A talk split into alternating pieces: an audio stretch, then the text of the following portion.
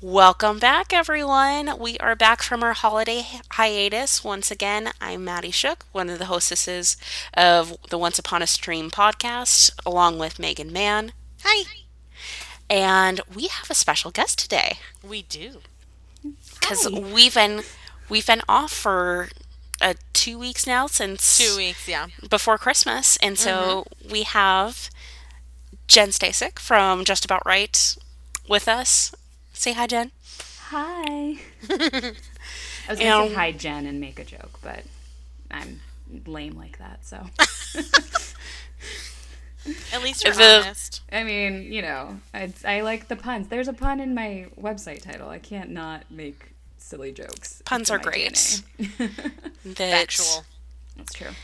I did movie related, like I had a work thing recently that I did kind of like a movie theme for an incentive project, and basically it was like movie title puns, and Oh, I loved it. I thought it was so great.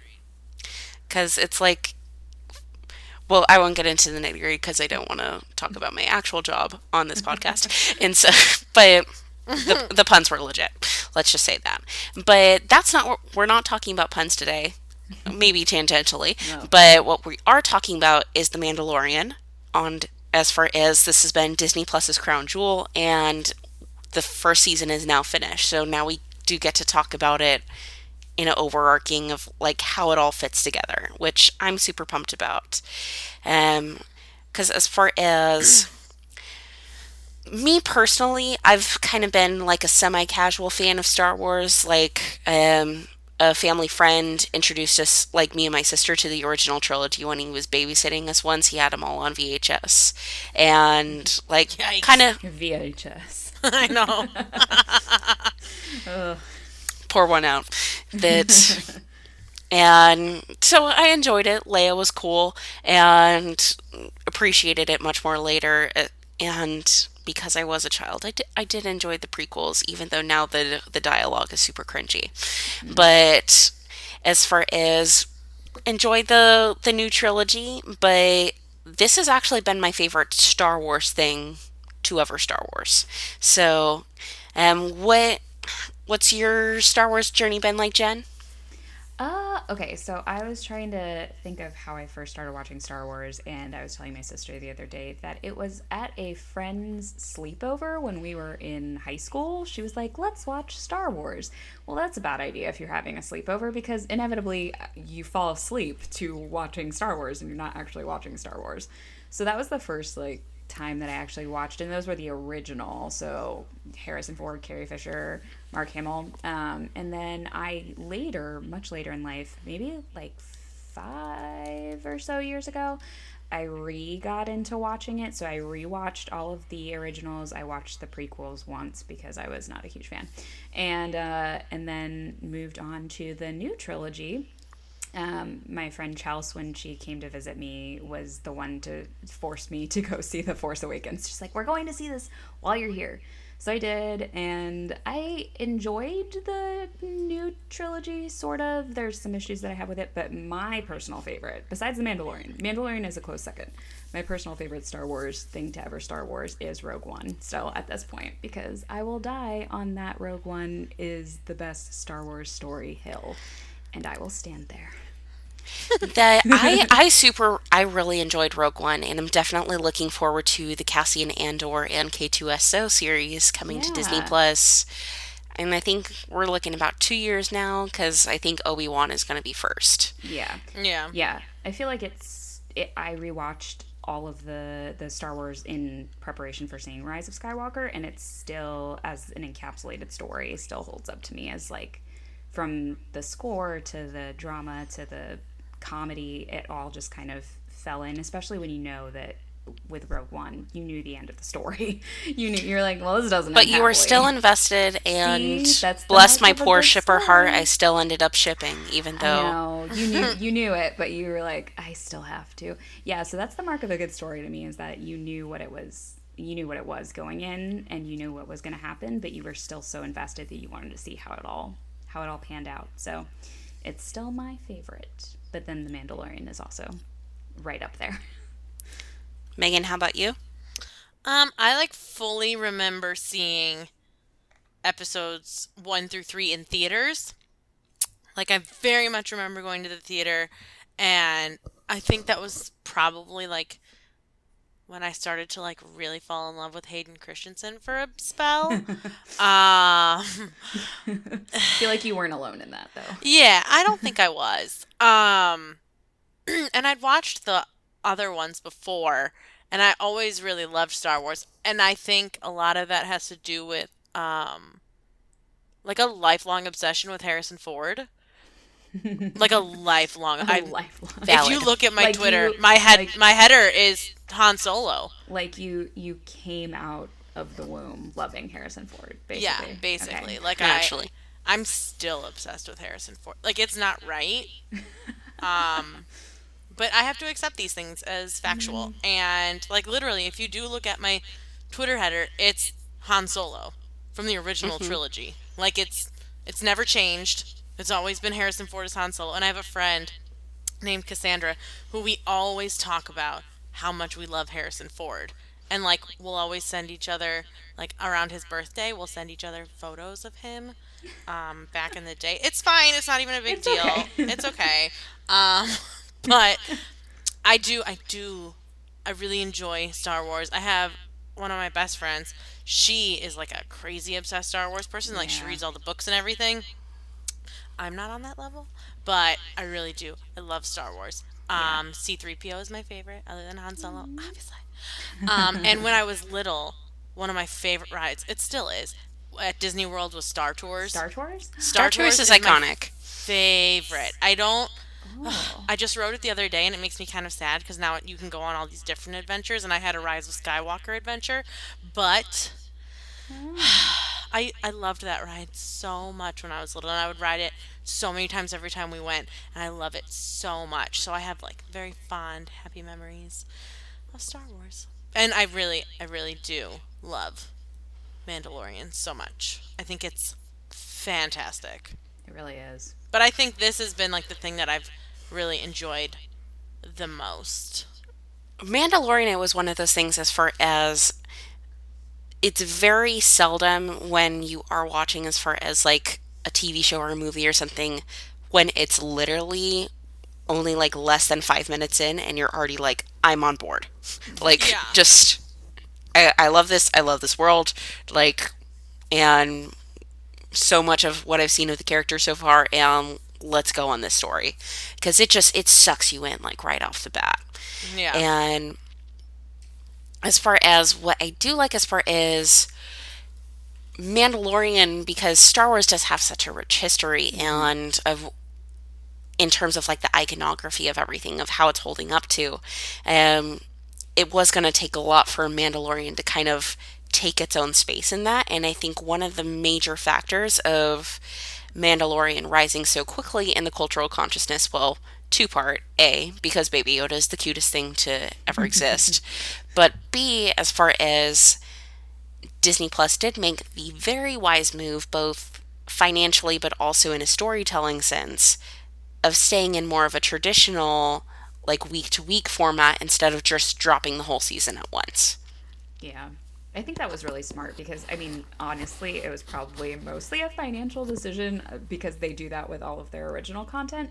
But it's really smart because otherwise, you're going to have a bunch of people go on to Disney Plus and then leave in mass because they've come Watched to the whole first Yeah, season. Yeah, exactly. Especially since you can But binge the I first did- season in four hours. And so, yeah, and I mean to be honest, that's what I did with Apple Plus TV. I was like, cool, I'm gonna watch Dickinson, and now I'm done. And so now I'm gonna cancel my subscription because I've watched the whole season and I'm good. and I'm good. I'm uh, fine now. yeah. Yeah, exactly. But but this was a smart. I think with Apple smart products, you get like the first year free or something like that. So I just, I literally set a reminder on my phone about like tell you a year from one now. week shy of a year of like cancel Apple Plus. I have I have made those similar reminders on my phone, but I think it was a very smart move because not only were people not leaving, but also it lended itself to an episodic week to week format. I feel like more so than than most other things that I've watched recently. Yeah, because especially as far as because Netflix really did kind of change the game of like streaming shows really kind of being these like they were the water cool TV conversations as far as with mm-hmm. maybe the one exception being Game of Thrones obviously. But as far as otherwise the only TV that like literally everyone was talking about was Netflix stuff. Yeah. However, I really kind of noticed this summer with Stranger Things season 3 the whole season dropped. Everyone dropped everything and it was like literally mm-hmm. the only topic of conversation across all of the social media platforms I'm on. But within about two weeks, it was gone. Like Yeah. that, as far as big story stuff happened, and there's a lot to discuss with characters and like little moments, but no one really goes back to take a second look or digest like details from different episodes, and it's just kind of this whooshing sensation that kind of takes over, but it dies just as quickly. And so I feel like if they did if they did just drop the whole season at once, and especially because it is so close in like chronologically of the release of Rise of Skywalker, that by the time Rise of Skywalker came out, no one would be talking about Mandalorian. But I think it's the opposite. I don't think anyone's talking. I think people are talking more about The Mandalorian than they are Rise of Skywalker. Exactly. So I think like Mandalorian had enough time since it was lasting over several weeks to kind of rise up in the cultural consciousness. So that way, by the time Rise of Skywalker came out, it was like sufficient of Still cared. on its own of like people cared about not not just Baby Yoda and the memes, but as far as like caring about IG Eleven and um, Cara Dune. I was trying to think Gina Carano's character, but Cara Dune and obviously um, Din Djarin and the Mandalorian himself, and so Ugh. That that way, as far as they already announced there's going to be a season two, which I'm totally pumped Yeah. for. But I think there will be enough momentum as far as that, like, the Mandalorian will stay in the cultural consciousness over the years, so that way it's not going to completely fade away. So that way there will still be enough, like, hype for it by the time that season two comes out.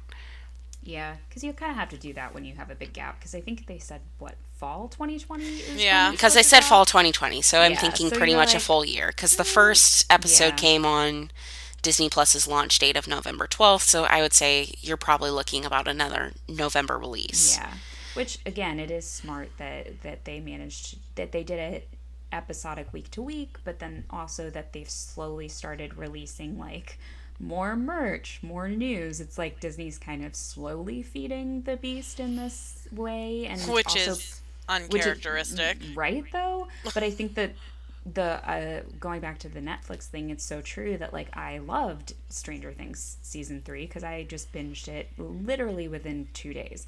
But also i had that feeling of i've just finished this entire season and i could not tell you what happened in each individual episode because i watched it so fast Right, Like, and you can yeah. just tell what happened, like in the over. That's what I was thinking too. yeah that i i couldn't I- tell you for for anything like okay season three episode two what happens i'd be like i don't know Like you would just try to like recap it, and it almost just sounds like a Stefon list of this season has everything.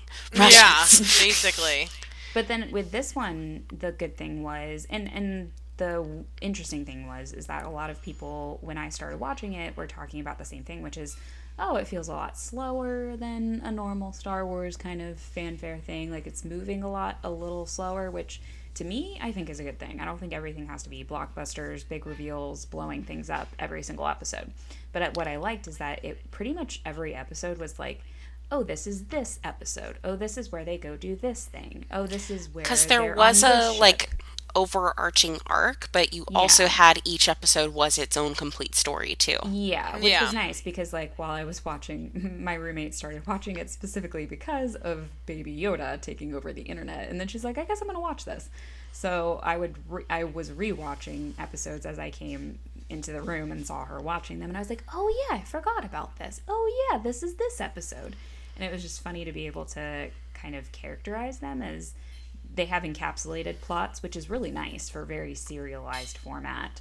Um, but then they have the overarching Yeah. narrative too, which really makes you interested. and there's invested- still like an overarching like tone and vibe like Yeah. th- that pieces it together as a whole but there also are like subtle differences where you kind of get to see some of like the filmmaking choices because you did have like different directors between the Mm-hmm. And I episodes and stuff That you have just different directors, especially some, Women. some good women. women Women. i like that we literally all, All sang just that at once and it wasn't Because even deserves To prompted be sung. we were just like women We have to focus. We have to focus on what's important. it's true. because as far as a like because of mandalorian this is the first woman to ever direct star wars the first person of color to ever direct mm-hmm. star wars that and so kind of breaking up some of the sameness of what we've had so far Yeah, which I think really worked because again, different directors had different styles, and you could sort of tell that, but it was still it didn't feel disjointed. It didn't feel like it wasn't cohesive. You still had the same kind of feel and tone, even with different people at the helm every episode for the most part, um, which I liked because I liked that it felt different because there was the episode where uh, is basically on the spaceship with the criminals, and it's like a reverse kind of horror movie where you see some of like the lights flashing, and then obviously he's the hero, but he's like in the shadows. And I was like, oh, Yeah. I love this. I love this, you know, feel, and it was. That's different than the episode where they go to a planet and teach everyone how to fight and Which I thought was have so a little cute. romance. Yes, it was very cute. But see, like I like they basically had to make a man out of you montage Well, basically, Yeah. and a little rom com. Like that was the rom com episode. Uh, but I liked that they kind of had different themes going that through like throughout the episode, but that they all tied together because there was consistency in in you know Mando's relationship with with the child and his kind of journey. I loved that though. I loved that he was just this bounty hunter. And then Okay, what I liked was and Maddie and I have talked about this because she sort of like prefaced me, I guess, or I don't want to say forewarned because that's not the right word either, but she kind of told me ahead of time. She's like, "Okay, just letting you know, the first episode is slow, but once it you realize what the whole show is, you're like, oh, Yeah. okay. So I love that that you are watching this show about a bounty hunter, but it's not. But it's not. Yeah. It's not. It's he's he's changed because he sees Baby Yoda and he's like, I have to protect this child, even though he's fifty. Anyway, um, he's like, I need to protect the child, and then it turns into him protecting Baby Yoda the whole time. and you're like okay i'm on board I'm on board because you are you are. It's kind of like not to. You know, call back to Game of Thrones, but it is kind of like the premiere of Game of Thrones, where the whole first episode of Game of Thrones, you're like, literally what did I just watch? Like that made no sense to me at all. Um, and then the first episode of Mandalorian, you're kind of like, where's this going? Yeah. Until it, until the Baby Yoda part, and you're like, oh, that's where it's going. Okay, I'm here. I'm here. Because okay, I'm here. especially if you're not like initiated to the Star Wars lore and all of that, the the idea of like the Mandalorians themselves of that, yeah, no, they never take their helmet off, like ever. That you're, and you kind of like if you don't know that going in, as far as because my dad was like, is he ever going to take his helmet off? And I was like, no. Nope. Which made And- me sad because I am obsessed with Pedro Pascal. I know I keep saying that about older men, but that's not a theme in my life. Okay, my boyfriend's younger than me, so. But I love him. I thought, God, it's not my fault that Game of Thrones keeps coming up. Okay, he was on Game of Thrones. Okay, Okay, I was about to ask, like, where was he from that you knew him? Game of this? Thrones I and- okay, I love, love, love, love, love. And I told this to Jen the other day. I love the show Narcos. I love the show Narcos on Netflix. And he was on the first three seasons before they turned it to. They did Diego Luna, who plays Yes. Cassie Oh. Mandor, so Diego Luna. I will watch anything that man is in. And so even Dirty Dancing Havana Nights. Where, uh, sure. Well, sure. And sure.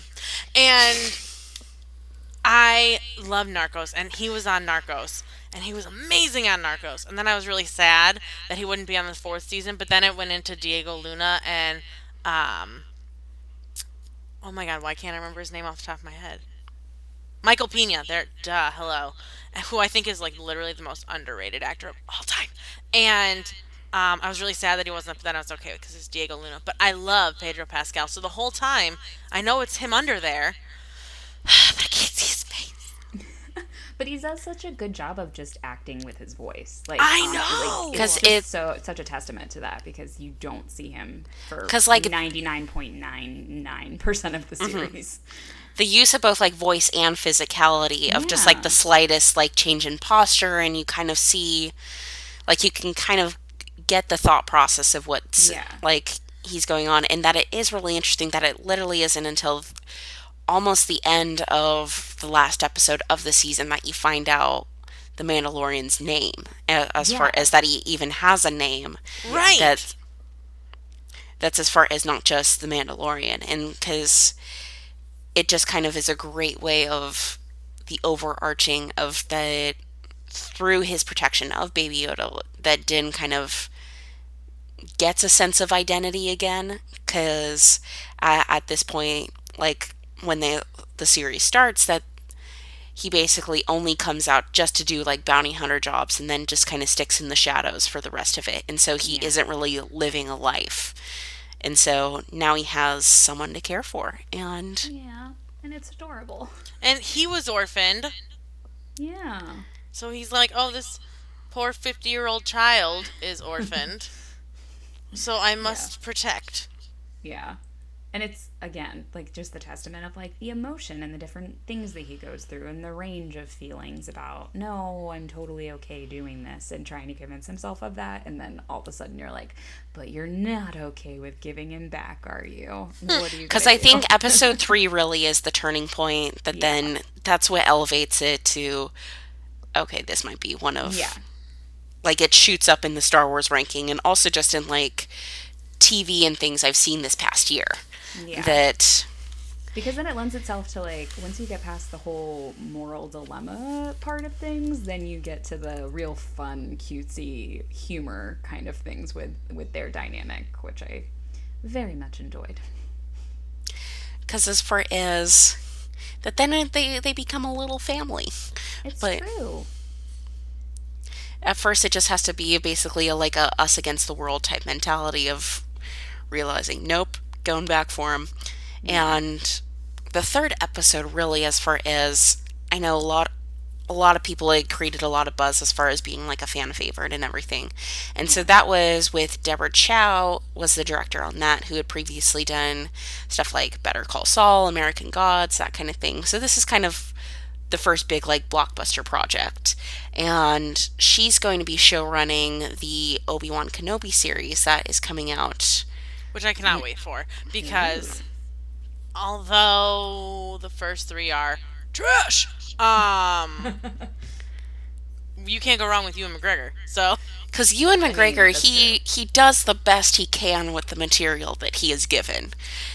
yes, he was on Jimmy Kimmel a couple months ago. I don't know what he was. Pro- he was promoting something. Doesn't matter. Anyway, so he asked him, "Can you can talk about it now?" And he's like, "Do you know how long it's been where people are like, so when uh when are we gonna get that from you?" And he's like, "Can't I? I don't know, man. I can't help you there." And then, but he knew that this was in development for a long time, and so anytime they would ask him, he'd be like, "Yeah, man. I don't. I don't know." Probably never. And then now he can finally talk about it because it was announced. And he was like, "Yeah, I'm really excited. Um, I'm just gonna do what I can." And he even said, I think it was Jimmy Kimmel who asked him, like, "How do you feel to be the like one of the only good things in a movie with Jar Jar Binks?" So, you know, you know. Also, I really like that Ahmed Best, who got the Star Wars fandom, sometimes isn't great, and they no, no. That's- sometimes that's that's a being bit of an understatement, but there The fanboys That- are cray cray. These are the same people who did not like The Last Jedi and petitioned to re. But as far as well, Yeah, because that's possible. because that's what you need to focus. Jar on. Jar's a little irritating, but they like fully wrecked his life and but Ahmed Best is now in a better place and he's coming back to the Star Wars fold of basically they're doing almost there's going to be a game show on Disney Plus that's pretty much like Legends of the Hidden Temple but Star Wars version. Okay. Oh, okay. And so he's going to be hosting it. And Same. but it's like so it's like Star Wars related questions and kind of obstacle challenges that kind of thing. But Legends of the Hidden Temple was part of that rad area of 90s Nickelodeon and so It really was.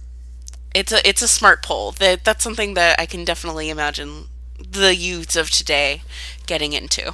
And so glad we were like he was able to come back after that. But back to Mando, which also side note as far as I do like that Mando is just kind of the shortened nickname that it's even used in the series at this point. And I I like thinking. That was too like, because Yeah. like when you were talking earlier about him never showing his face other than that one scene in the very last episode and only for like 10 seconds um, and we don't know his name but we also even when it, in his flashbacks as an adult we still don't see his face then yeah. and we don't know his name then either like even in the flashbacks the flashbacks are generally silent other than explosions Mm, yeah, that's true. No one says like specifically or calls out his name until pretty much like again the very end, and then you're like, wait, you have think, a like- name? Your name isn't just Mando. I've been just assuming that's your name this whole time. Yeah, well they don't ever say that they it's just true. They, they- just all call him that. They all call no him that, so you assume that's the name they give you Yeah, when you're one of these bounty hunters. yeah, You just I, that's what I assumed. yeah. I was like, okay, that's just the name they gave him. Like, you know, whatever. Because I always imagine, as far as it's just like, since Mando's definitely like the like silent stoic type of mm-hmm. like Carl Weathers' character, just asking like, "What's your name?" and then him just being silent. So it'll just be like Mando. It's like whatever. I'll let them call me whatever. I don't care. And kind of moving on, we've so what I do like touching on as far as behind the mask and all of that is I think very emblematic of what I think is a very strong point of the show is that in its like its storytelling in a lot that it does a like it tells a lot with very little that it's very subtle as far as there's not like big exposition dumps and that kind of thing that it's not just so weighed down with lore and all of that that the like it doesn't hit you over the head with backstory and that kind of thing. It's just it trusts the audience to kind of just get on board and get a feel for the story that it's telling Yeah. And as far as besides just like the story aspect, it really is impressive just even on the technical aspects of just all the different parts of the show of how they come together of just the cinematography on this is gorgeous. Oh my god. Yeah. I think I told that to you like episode 2 or 3 where I was like this is the most I want to talk about like the set design because it's breathtaking. Cuz there's shots where you're like, "Yep, now I see how this thing cost a 100 million dollars." Now I see where the money was allocated. Okay, cool. Yes. Yeah. Because it wasn't to Nick Nolte's pocket, I can tell you that. Well, and it feels simultaneously Star Wars in very certain things, like the transitions between scenes. You're like, oh right, this is a Star Wars show, and then But there's still wipes. Yeah, yeah, exactly. But uh, but sometimes it doesn't. It, it does and doesn't feel that way. Like it's you know it feels fresh, but also with that reminiscent reminder. And you see those like are. influences from westerns and that kind of thing. Yeah, because like when you when you would classify this, you would call it like a space western essentially. So and you can definitely tell that they leaned into that feeling. That that's how I pitched it to my dad. I was It's a like, space western. it's a western just in space. Kinda, and yeah. also as far as the score that so Ludwig Göransson that many would know doing the score for Black Panther and the Creed mm-hmm. movies, and so you can kind of see the influences from those that kind of fled into this as well. So, like there's the like dramatic triumphant horns and like the big emotional moments and that kind of thing, but it's I like know him from Community. he scored Community. He One of my did? favorite scores. Yes, he did. He I scored, did not um, know that. Go go Google after this. Uh, Running through Raining, and it's one of my favorite scores. And it's Ludwig did scores on that show too. Fun fact, guys. Fun fact. Oh, Love He did. TV comedies too. Before That's- he became big, Multifaceted. did, you know- Multifaceted. E- exactly. So whenever I see like, oh, I was like, oh hey, he did this too. Fun, fun time. Jenny cut 'cause, out there know, for a second. There we go. Yeah. And it really is interesting of like these like huge giant franchises that can get traced back to this tiny NBC show. That because then like the Russos that basically Yeah. were part of the biggest movie of Yeah. ever and Well, and then it's kind of like you, if you watched those things at the beginning, um, I feel like Ludwig also scored some other like smaller and not NBC comedies, but smaller comedies that I watched or shows, and I would I'd be like, wait a second, watching a Marvel movie or something, I know that name, that guy's name looks familiar, but. It's good to know. It's good to know that he's uh he's doing pretty well, and music does set the tone for for shows, especially in the Star Wars universe. Cause, Yeah. Oh yeah. yeah. Star Wars score because it's it's a lot to live up to because John Williams Star Wars score is I mean- one of the most Mm, just nominated for Oscar, so Mm-hmm. Oh yeah. I mean, you know. when you think it's about iconic it, well, yeah, when you think about it, John Williams has created the most iconic theme songs in cinema history. He did Star Wars, Jaws, Indiana Jones, and Harry Potter.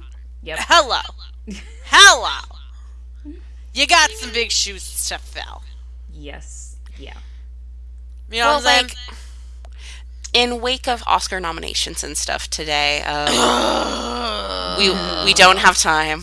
But just in the lens of John Williams, someone brought out of like that he really is kind of just like the great modern composer of our time. oh yeah, for sure. Yeah, that if you're breaking down to just like the great orchestral pieces that come out of this past century, yeah, it's going to be the John Williams, like the works of John Williams. Oh, but yeah, for sure. so that's a lot to live up to. But then, like Ludwig kind of gives his own vibe to it, and because there is so much like silent space. There are moments that like the music really does shine and kind of give you that emotion that you're needing. And so, since you don't have like a lead character that you can go off of his emotional, like his facial expression, music is a really key way to kind of add tension or add the lightness or that, like the sentimentality and all of that, that I think really helps make it what it is.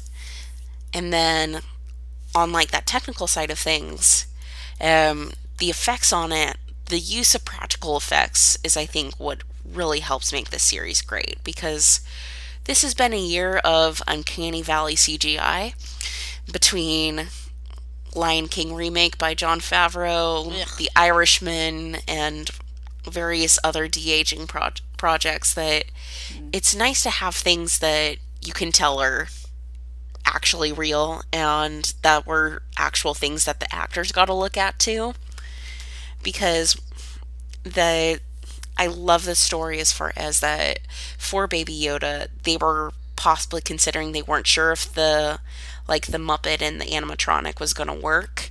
And so they're like maybe we should just do a pass without him there just to if we want to do CGI we can. And Werner Herzog literally said don't you dare you cowards. Which is just kind of the best thing ever. It's funny that you uh, mentioned Jon Favreau because he's the one who created this show and Yeah. he wrote most of the episodes. And Yep. I find that hilarious. Or I don't want to say hilarious. I guess I find that very ironic Yeah, because you know. Oh, hold on, hold on. Sorry, I was clicking something about the Mandalorian. Um, so yeah, because you know you got this guy, right, who just did the live-action Jungle Book and did not a good job with the Lion King because I said what I said, and I'm just saying, uh, it's not good. So you have him who just did these two things, and he's such a big part of the Marvel universe too. Not just, which I don't know if people always remember that he directed Iron Man, and he's not just happy in the movies. No. He also directed Iron Man, and you know he's such a big part of that world. And then he's such a he's so enmeshed in Disney now that you don't even you don't even realize how much he does. But I think it's so interesting that he made such a great thing when he made such a bad thing right before. He made Well, I such mean- a bad thing. I feel that way about certain like TV shows, like not to bring up Community again, but to bring up Community again. Listen, I like- brought up Game of Thrones like twelve times. It's fine. where literally my the person who wrote my favorite episode, one of arguably the best episodes of the series, Remedial Chaos Theory, also wrote my absolute least favorite episode of the series, which I think is garbage. And I'm like, how did one how did the same person manage to do both of these things? I don't understand. See, I uh, love that because it's like, oh, you did something so horrible that I really don't want to forgive you for, but then you did this, and it's okay. Well, yeah, because Or then it's the reverse of like you did this great thing, so how could it go so bad so fast? Yeah, but like So with Jon fast. Favreau, sometimes I forget about that because I was rewatching Elf this holiday season because that's a Ah! traditional thing for me. And then I was like, oh yeah, I forgot about this too. You have your hands in everything I enjoy, don't you? Pretty much. it's true. It's not wrong. But has subtly just kind of creeped his way into like all the major things. So Really? kudos. Literally, kudos, kudos to him. I know he really turned it around because he wasn't Respect the doing too hustle. hot. He, yeah, we gotta respect that hustle because he literally went from like not doing a lot, and then all of a sudden he directed Iron Man, which literally catapulted the Marvel universe Mm-hmm. into what it is today. So he's probably like, I did that. Uh, he's like, you know, oh, Robert Downey Jr. really sold it, eh, but I directed it, so who's the real winner here? So, and then he, he's And doing, meanwhile, he also made me cry in Spider-Man: Homecoming this past, or not Homecoming, Oh. Far From Home this summer. my God, I know, and he also made me cry in Endgame when he was talking to Morgan. Yes. Oh, yes. It made me very sad. Made me very sad. So it's interesting to see that he's literally in Disney As we've and discovered, Marvel, though- and he's everywhere. Megan cries easily at things Oh yeah, because you I cried really- in Noel. Yeah, I Uh, don't. well, I to be fair, so did I. But that's because of I blame Anna Kendrick for that one. No, I just no, I just cry all the time. Like nothing makes me cry. Like nothing. I cry over dumb stuff where I'm like, why, why, what are you doing? Wh- Why are you But crying? speaking of making us feel things, mm-hmm. that this cast was really perfect in as far as bringing like the emotional weight to this series as well. So it wasn't just like a great technical achievement, but it had a lot of heart to it. And you know I what really got me was in the very was it the last episode when the droid is like, I have to self destruct, and I'm like, oh my god, he's gonna escape that. I know. He's gonna save that. What is it Taika. Star Wars making me feel. Star Wars makes me feel so much, so many things. So many robots. things. like so many things for robots. Where I'm like, but no, why? like sitting there, like, oh, okay. Now I'm now I'm finding myself feeling things about About robot robots. in a in an in a not real TV show. because they make us like the robot so much that then when you go to start Galaxy's Edge you and you have the chance to build your own robot, you almost want to, except for the fact that it's two hundred dollars. Except for the And fact so you're- we literally went there Does Disney the not other have enough day. of my money at this point? Uh, honestly, Yeah, we literally went there the other day, and my sister saw someone uh, with a droid, and she was like, "Hey, hey, hey, you! How much? How much for the thing did you make?" And they were like, "Oh, it was like 176." And my sister's like, "Not doing that." Because as much as Oh. I would like a pink BB unit, that no, no, I'm gonna save my shekels. yes, but like what's really impressive as far as what the series too is, and we can get to kind of like the major roles in the series in a bit, but you also had a lot of great like kind of small parts slash cameos because. Mm-hmm. And ranging from like they got some great names for the series too. So that, as mentioned earlier, Werner Herzog was kind of great, and then even like the cameo from Jason Sudeikis and Adam Pally. Oh Okay, gosh. let's talk about that because those two have gotten railed online for I think being it's hilarious. Uh, no, I think it's hilarious that only Jason Sudeikis really like Adam Pally kind of right. How is Adam Pally skating by? But Jason, I think it's because Jason Sudeikis is the one who actually like punched Baby Yoda. So True, and he's like a bigger like I mean I know Adam Pally from like the Mindy Project, but like Yeah, he- duh. he's still kind like of like Mindy Project kind of- happy endings, but Yes, exactly. I, But could- like I was sitting there. I had to pause the episode because I'm like, I know those voices because Adam Me Pally too. has a really distinct voice. Yes, Yes. Adam Pally's voice was very distinct, and then the other one, I was like, I know these sound familiar. So I'm like googling, and I'm like, oh my gosh, yes, that's who it is. I went right to IMDb and I was like, all right, I gotta Yes. know. I have to know Yep. right now who these two stormtroopers are because I know these two people. I know Yeah. them, and now I need to know who just punched Baby Yoda. And it so, I can, so I can rake them over the coals. I literally like had the episode. it's a and I full was like, taken "Oh situation. My mm-hmm. God, how dare you two do such a horrible thing? But it was like such an Adam Pally characteristic of his characters to be like, no, like I want to see it. No, I think I think you need to. I think he needs some air because like I, you know, and he was just finding Yeah. every way to like get Jason Sudeikis' character to open the bag so we could see him. Oh my it God. very. It feels. It felt very on par with Adam Pally comedy, like how Oh, he yeah. would actually like if Now- there was no helmet, you he would exactly 100 percent be doing and saying the exact same thing. Correct.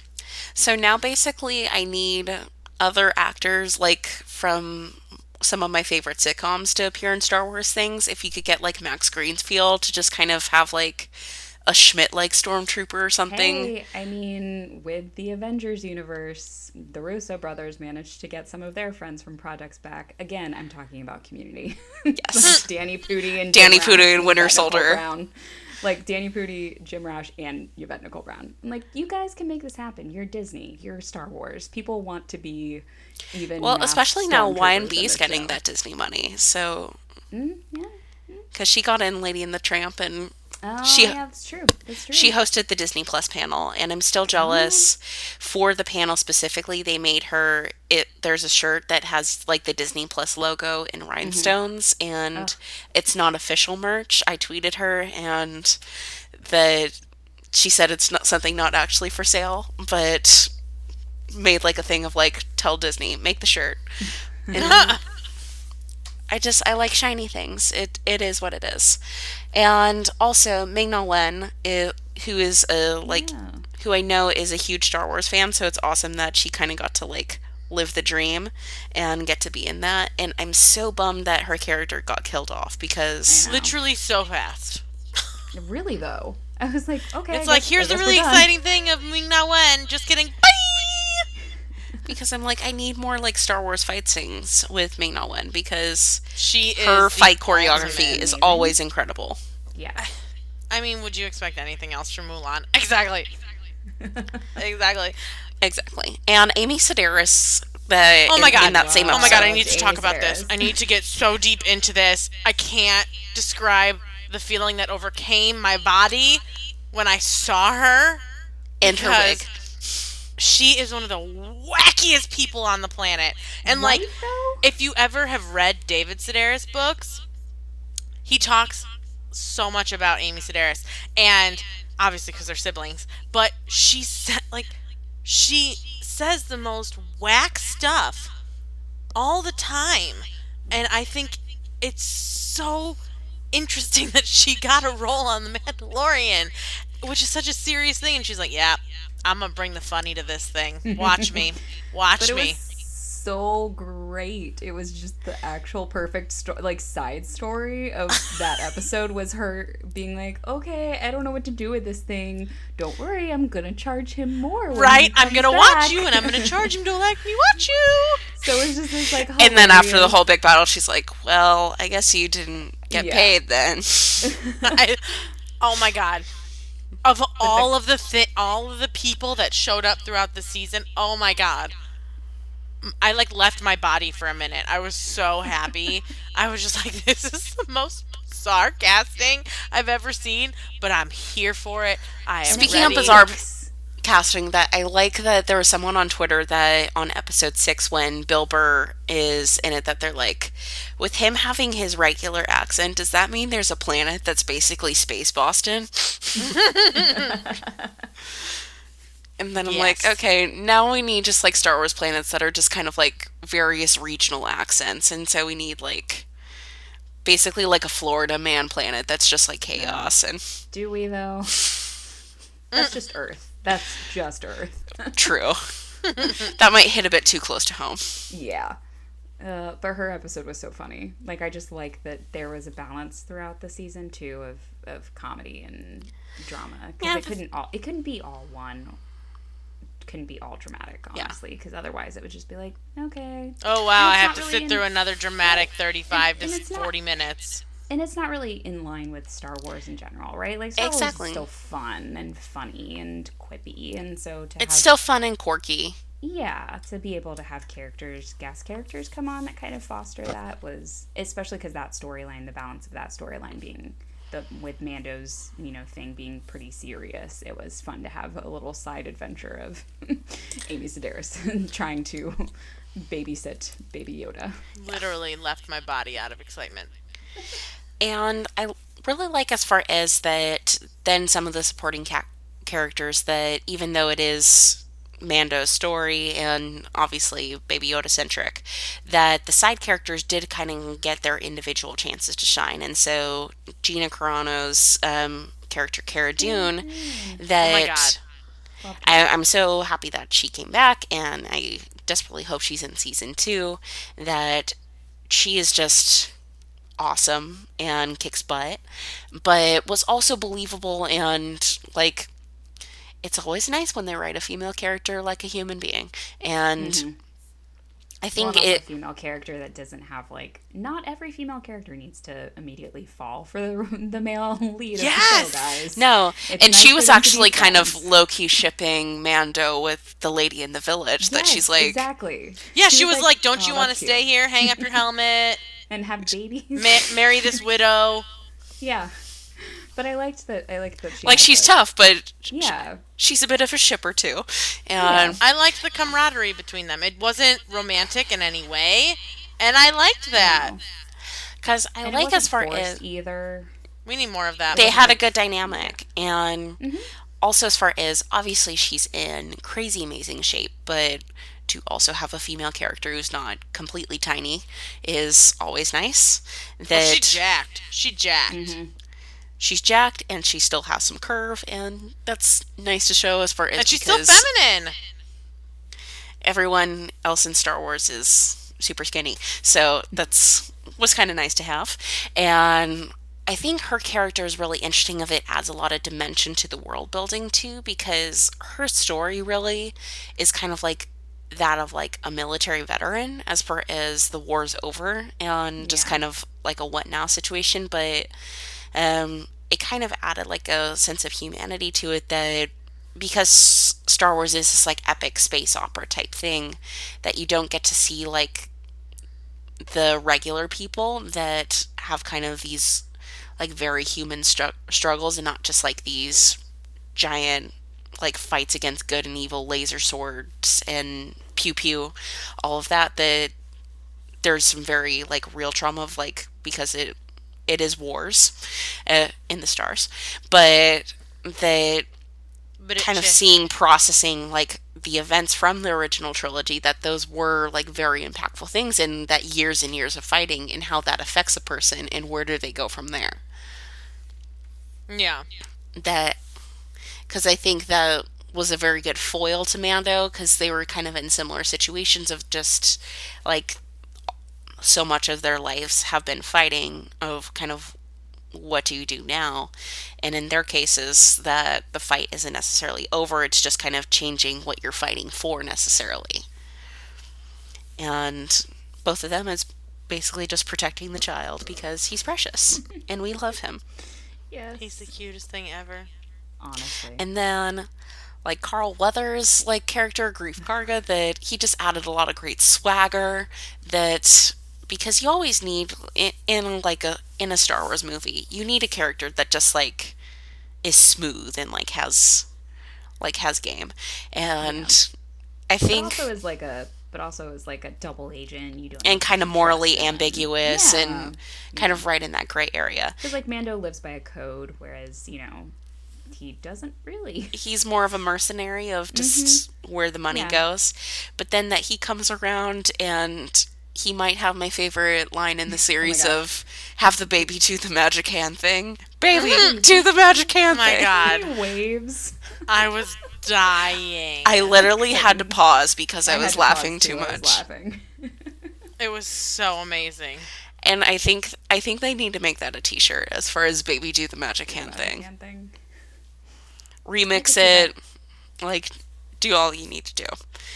And then even like the non-human characters that were in, because I was really surprised by Nick Nolte as far as because I, didn't even know it was him at first. Surprised it uh, by, I- by like the third or fourth time he showed up, I was like, "Who is that? Who is that? I know that voice too." And then I looked it up and I was like, "Wait, no way, really, really, Nick Nolte? Okay." It was a weird choice, but it worked.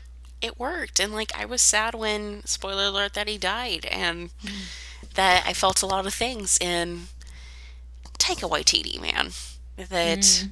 he's slowly becoming just one of the most interesting, like not just creators but performers as well. Of just that he has just so much, like not just the humor because the humor is kind of a given, but just like a, a sense of like gentleness and like just heart to it as well. That because in the first episode the droid is just kind of funny, and then as we were saying, the last episode you felt all the feelings. Oh my god. I like once I figured it out, I was like, "No!" and seeing the montage of when he kind of transitions from being like this like bounty hunter like basically killer droid to a nurse and like caretaker that was actually a like really interesting sequence and kind of showed a part of the Star Wars universe we don't really get to see of the kind of humanizing the droids because Yeah. normally the droids are just kind of just one thing. And so that basically c3po is like the stuffy british guy k2so is snarky british and then like the other droids are basically Nonverbal. dogs. They're basically puppies.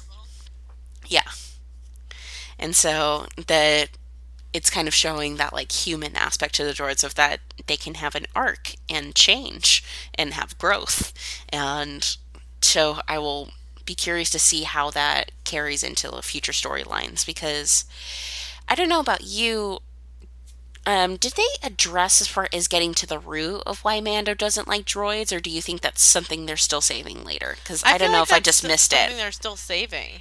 Yeah, I think they're gonna shelve, not shelve it, but like mm, maybe explore that a little bit later. that's a s- that's a season two thing we might be able to look forward to because it was very interesting of that because the character as far is is like has that strong moral code and is like looking out for people and all of that but like hardline does not like droids just doesn't nope He says he doesn't trust them, but you don't know Yeah. why. They never explain that. So I'm hoping I'm hoping that's, you know, that's a future mystery yeah.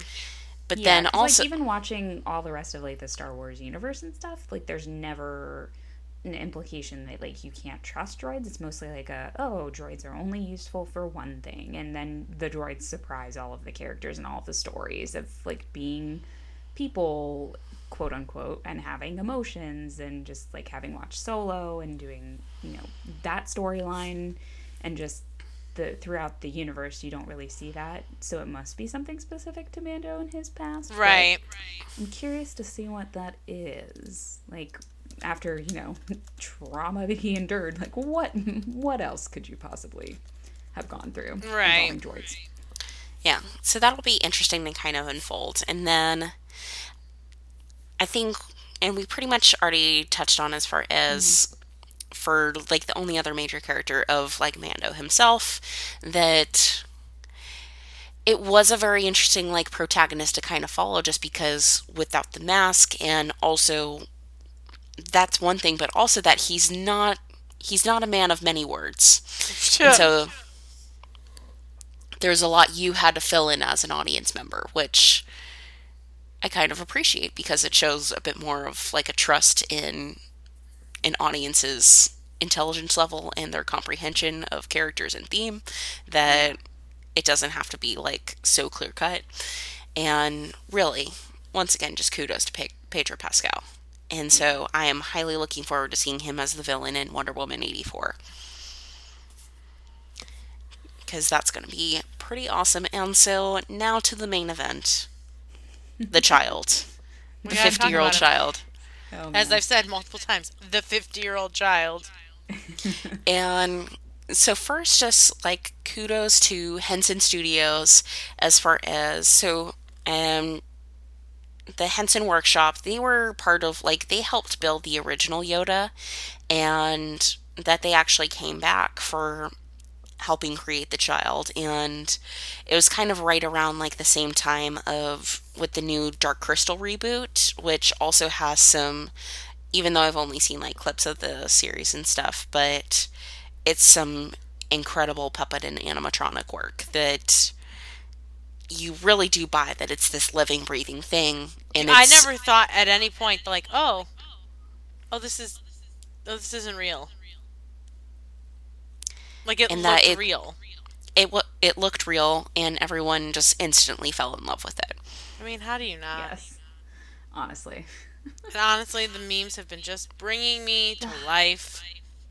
Because there, there's I think the- nowhere. There's Ugh, the the reach memes. is endless. It's true. Well, and kudos though to also just in an environment and an age where spoilers, nothing stays quiet. The fact that they kept that under wraps. Yeah, like that is impressive because I can count on my hand the number of things that I've like, you know, y- you're getting to like you're getting to Marvel levels. Yeah. keeping where you know Tom Holland's looking around being like, "Can I say anything at all?" Or Mark you allow Ruffalo. me to speak? Yes, exactly. Or Mark Ruffalo. But like they probably, you know, locked the the Tom Holland and Mark Ruffalo of Disney slash Star Wars in a room and were like, you can come out after November. Yeah, because even Right. like Rise of Rise of Skywalker had script leaks and stuff. That the fact that they were able to keep this locked down is truly impressive. It really is. That was that was probably the most impressive. And thing also the going- fact that they held off on Christmas time merchandising t- in order to keep this a secret. Yeah. That kudos. I mean, now we're all lamenting the fact that we didn't get that stuff Yeah. for Christmas, but But when it does still. release, there's going to be a frenzy. there was and more so, risk. They, I was say there's they do have there was- some. They have some. Yeah, They have little. They They have have. Cara Dune and Kuiil Funkos.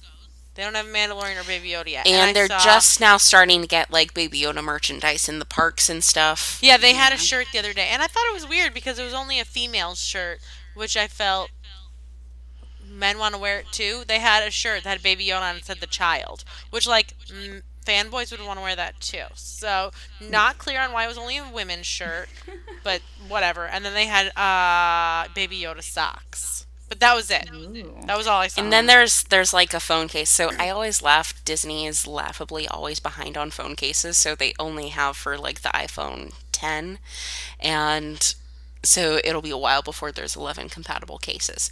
But um, there's going to be plenty of merch as far as I would say by this spring, and that's going to also Oh, yeah. help keep the uh, Mandalorian momentum until season two.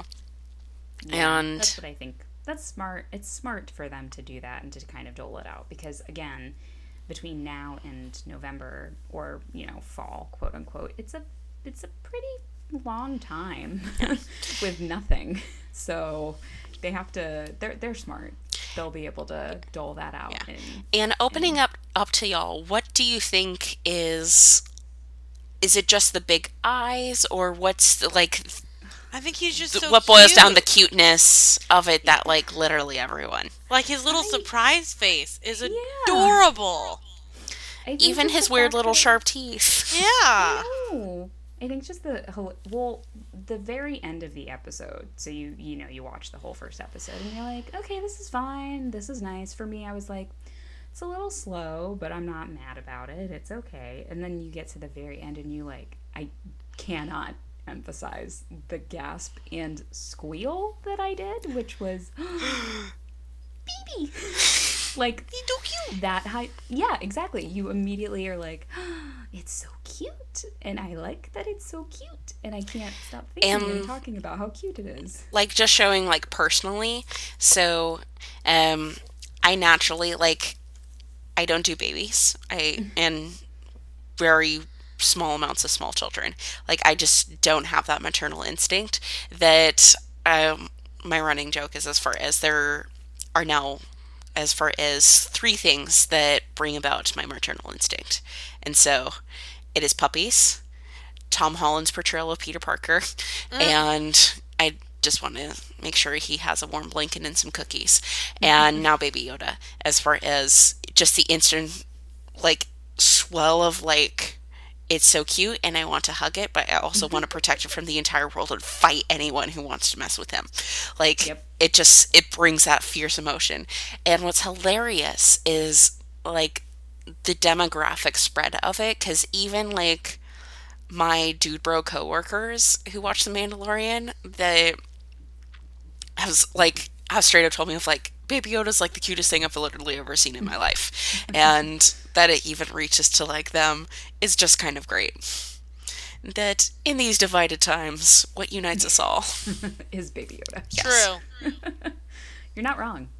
You're not wrong. And you spend most of the, oh, because like I was talking to our friend Jen about this the other day, and I was like, she, she said, as soon as you know, like at the very end of the first episode, you know, when you know what the child is and you know what's happening, you spend the entire rest of the series with anxiety anytime baby Yoda is potentially in danger. So you just like are constantly going, nope, don't drop him.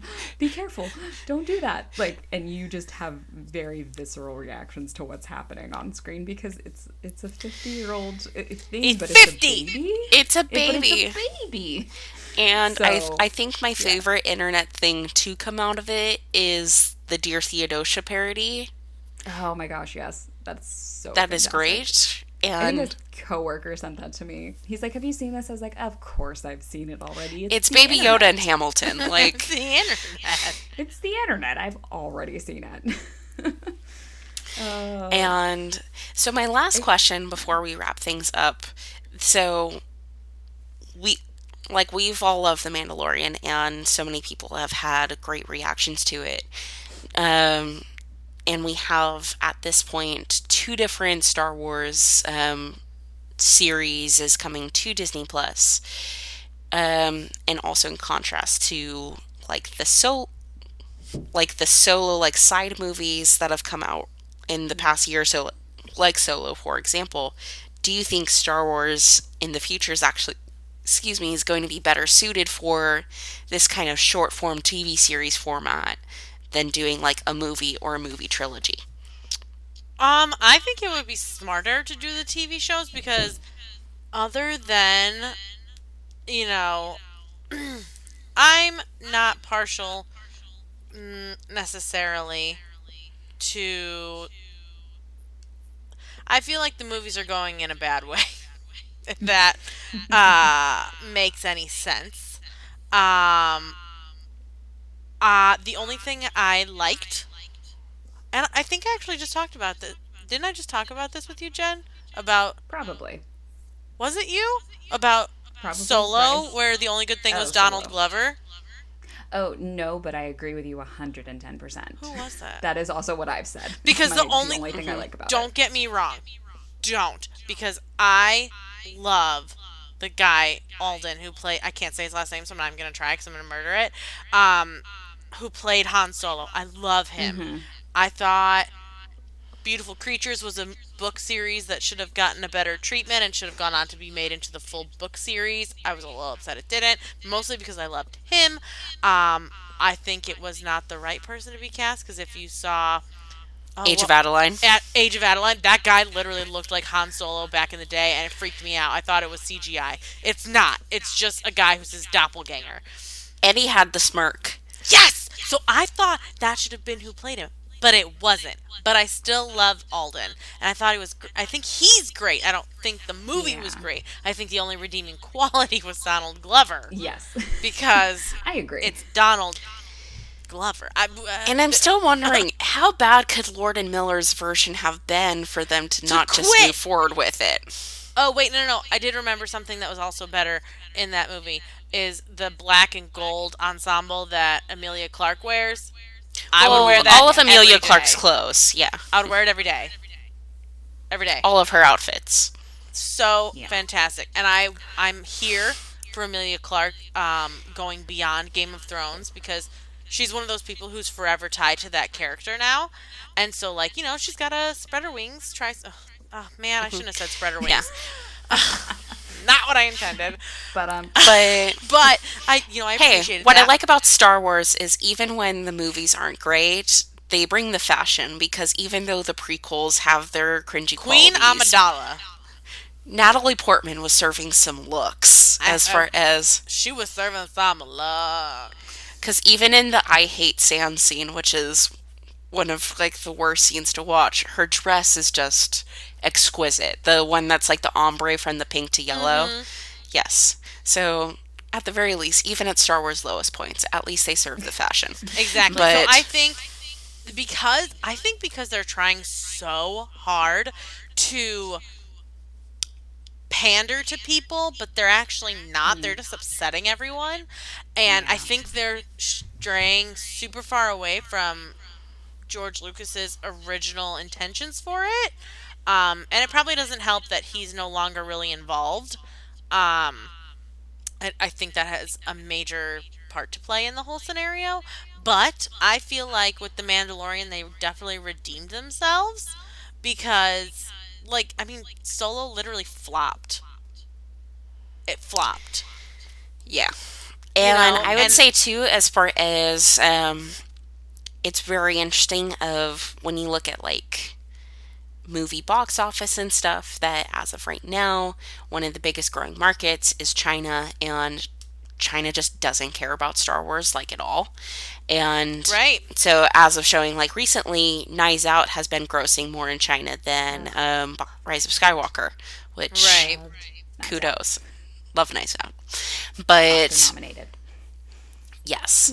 But as far as so I think actually instead of doing the theatrical releases and the financial risk with that, having these um, like straight to streaming, but that they're still kind of big streaming tentpoles, I think this is a better pay- place where like four hours is a great time as far as between all of the episodes to like let characters breathe and you can take your time with the storytelling but also not super extended so it's not then you don't add a bunch of filler either so it's kind of right in that sweet spot Right. and also since you're not doing like the whole big movie rollout then you could have more room to take chances and let Star Wars get a little weird. If like you could do kind of more of a like snarky satire Lord and Miller type thing like um, they did with Spider Verse was to comic book movies, they could do a Star Wars variation of that. yeah. And that you can take chances and get new voices and tell new stories because at this point now that the Skywalker saga is done that the world is still interesting but we can mm-hmm. see new perspectives in parts of it. right. And so I think Disney Plus is actually the perfect place for that. Yeah. I agree. and I think I think we need to see more perspective. I think that Mandalorian has proven that that's a good direction to go, and that that's something that people want because there are so many different voices and directors and writers who played a hand in in this universe, and that there's still more stories to tell, and that there's still interesting stories to tell. I think is it lends itself better to TV because, like you said, it gives the characters a chance to breathe the movie format is just you know you can only do so much in two hours and that's sacrificing storytelling tends to be the way that the movies have gone in terms And of also as far as of, with, like, s- blockbuster Oh, continue your thought. yeah. No just in favor of like big explosions or big blockbuster things or big you know we have to do this thing and we have to wrap it up. And also the fact that like you know these movies are released every couple of years and you kind of don't have the payoff that a TV show does where you have to wait oh, cool. So three years later, I may or may not get the payoff for this one storyline that happened two movies ago. Right. You know, mm-hmm. so Yeah. So that's been the downfall. I feel like of the movies versus the TV show kind of thing. Yeah, and I think one thing too, as far as because there used to be such like a scarcity and anticipation to Star Wars movies, as far as so yeah, the first ones, like the first trilogy, and then there's basically another twenty years before the prequels come out, and then from when the prequels end, which is around like two thousand three, Three, I think, yeah. then so between that you have about another 10 15 years before the new trilogy. But then it was like you had pretty much a star wars almost every year since then. Because then you had as far as force awakens rogue one last jedi solo rise of skywalker just boom boom boom boom boom.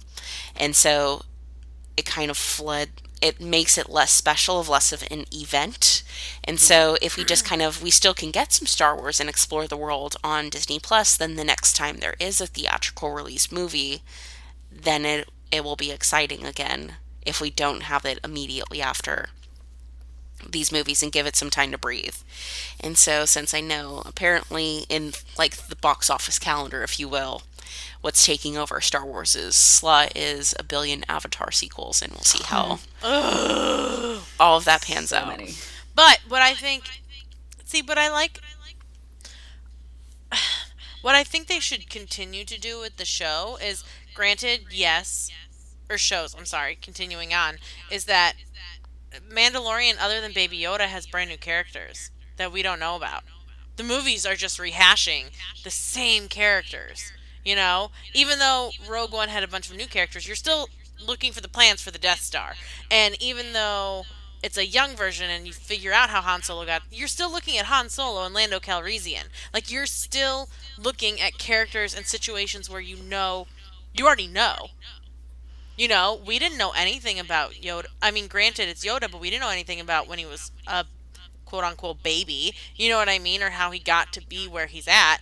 So I think, and even though the next one is with, um, Obi-Wan. what you said, and um, it, I still think it'll be a new take on it. So we're not like, ugh, great, another thing that we're just rehashed. You know what I'm saying? Yeah. I think it gives other characters within the world more space and it lets them tell their stories and not just, oh, we're still talking about Luke and Leia and Han Solo and, you know. Yeah, that we need to kind of let let the past die.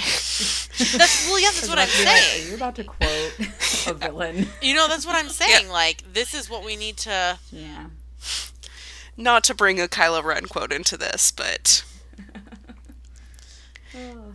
you know and even Yeah. that he's he's the you know offspring of han solo and princess leia and he's working with darth sidious you know it's just and palpatine like these are still things even though we're in the new trilogy we're still dealing with the exact same things Yeah. you know Yeah. so i think it gives i think it expands the i don't want to say universe because it's a couple but you know what i mean like it expands the whole all-encompassing Star Wars thing. You know what I mean? So I think that's what Yeah. they should continue to do is I think it's better for them to do TV so that they can continue to make it less about what we already know and more about what we don't. And that's Exactly. what's going to that's what's going to get people to keep watching. yeah. Yeah. And so I think that kind of concludes our conversation. And that, Jen, would, is there anything you would like to plug? Of course there is. Isn't there always? Always. Uh, That is the point of yeah. podcasts. what what is the point if you're not plugging something? Um, well, obviously, I've talked about community a couple of times in this podcast unintentionally. Um, but I have my own community rewatch podcast, and it's great. so- I listened to it on my lunch break Oh. today. It's so it's so fun. It's been a lot of fun. So you can find us. It's the Community Rewatch podcast, um, wherever you get your podcasts, and then give uh, give Just About Right a follow on Twitter, and you can find us at at Just About W R I T E with an underscore at the end because I will be forever bitter that someone took the original So rude. without an underscore, and never never posts on it, never uses it. Okay, so- well, how That's, that's even worse. right? Like, shouldn't you be able to like I'm have bitter. to give that up after a certain period, like period of time? So I'm bitter. anyway, I had I like talking to you guys. I had a lot of fun. I did, thank and you. so- I hope you like talking to that- us. Otherwise, I guess we're not really well, friends. you know, you guys Yeah. are great. So, also completely not related to Mandalorian at all. Um, we will touch on briefly. Um, this past week, we had the sad news that the showrunner for the Lizzie McGuire revival has I know stepped the down. original creator. Yes. And so production has stopped on the revival um, until further notice. So hopefully they find someone new, and or that there's differences, and so it makes me nervous. I want I want this to be a thing. Well, here's the thing: is that they know that this is like the thing people are looking Yeah. forward to now.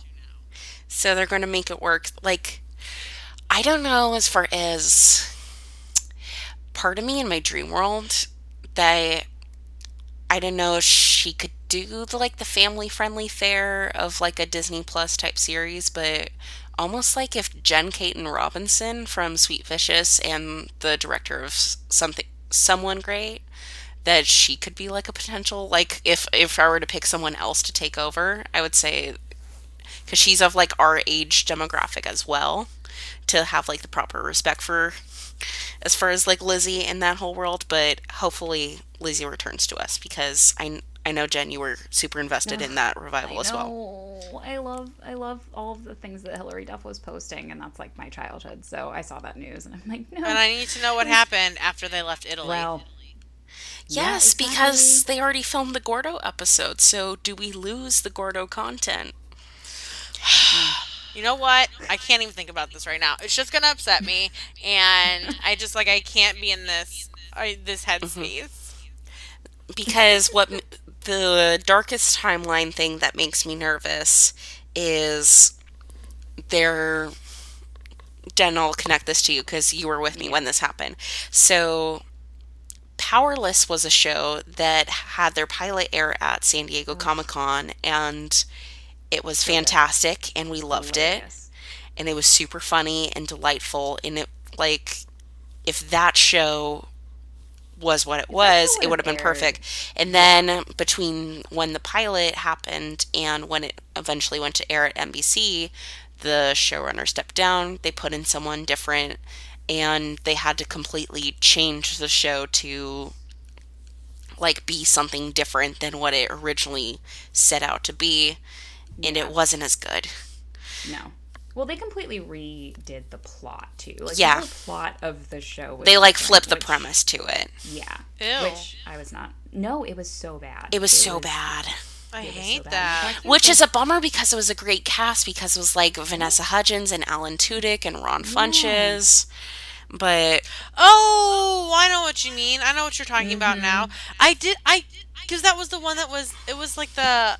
It was was it the, DC Office. world like or the insurance world? agency for superheroes, mm-hmm. yeah. It was originally supposed to be that, and then they switched it to something. Right, because I remember was- reading about it. It was like- all the stuff everywhere at were, Comic Con, tech. and then I remember Yeah. it, like seeing commercials, and I'm like, wait, is that the same thing? Yeah, they switched. They switched the plot completely to where I think they were like tech creators for like Tech creators for like Batman basically. Yeah. Bye. Yeah. Yeah, hmm. Yeah. Cancelled, literally. Literally. literally. And so that's what happened. But I, I have faith as far as Lizzie McGuire, it is a decently sized enough property that they're going to take care of it well. But And I feel like people are Stay like, tuned. "Where's my Lizzie McGuire? Yeah. yeah. Where's Lizzie McGuire? you're sh- you're doing things I don't like to it." So I think they know there'll be a lot of blowback if it's bad. Very true. So we will stay tuned to that. And um, in our slate of episodes to come, I think we'll look, have to look at the schedule again. But I think sometime in February, Jen will be returning to us that Aren't you coming back to Um, the Princess Diaries? yes for Uh, Princess Diaries too, among am. other things, because because Because February is going to be a month of shipping and Yeah, no. Mia Thermopolis and Fetus Chris Pine back when he still had brown Baby hair. Chris Pine. Yeah, when he still had brown hair. That's funny. that it, it's going to be a good time. And so next week, Megan and I are going to be tackling the High School Musical trilogy. And Do you understand? so the ode I will give to bet on it. there will be a decent sized chunk of the episode just devoted to bet on it, probably. Mm. That's what I want. so you y'all have that to look forward to. And so um, make sure as far as thanks so much for listening to the pod. And um, if you do have apple podcasts as far as those five star reviews um, definitely help increase visibility and all of that because wouldn't you know there's a fair amount of disney podcasts out there. So oh no way! so making ours a bit more well known would definitely be much appreciated. And you can also follow us on Twitter at Once Upon a Stream. And so thank you so much, and we will be back next week. Bye. Bye.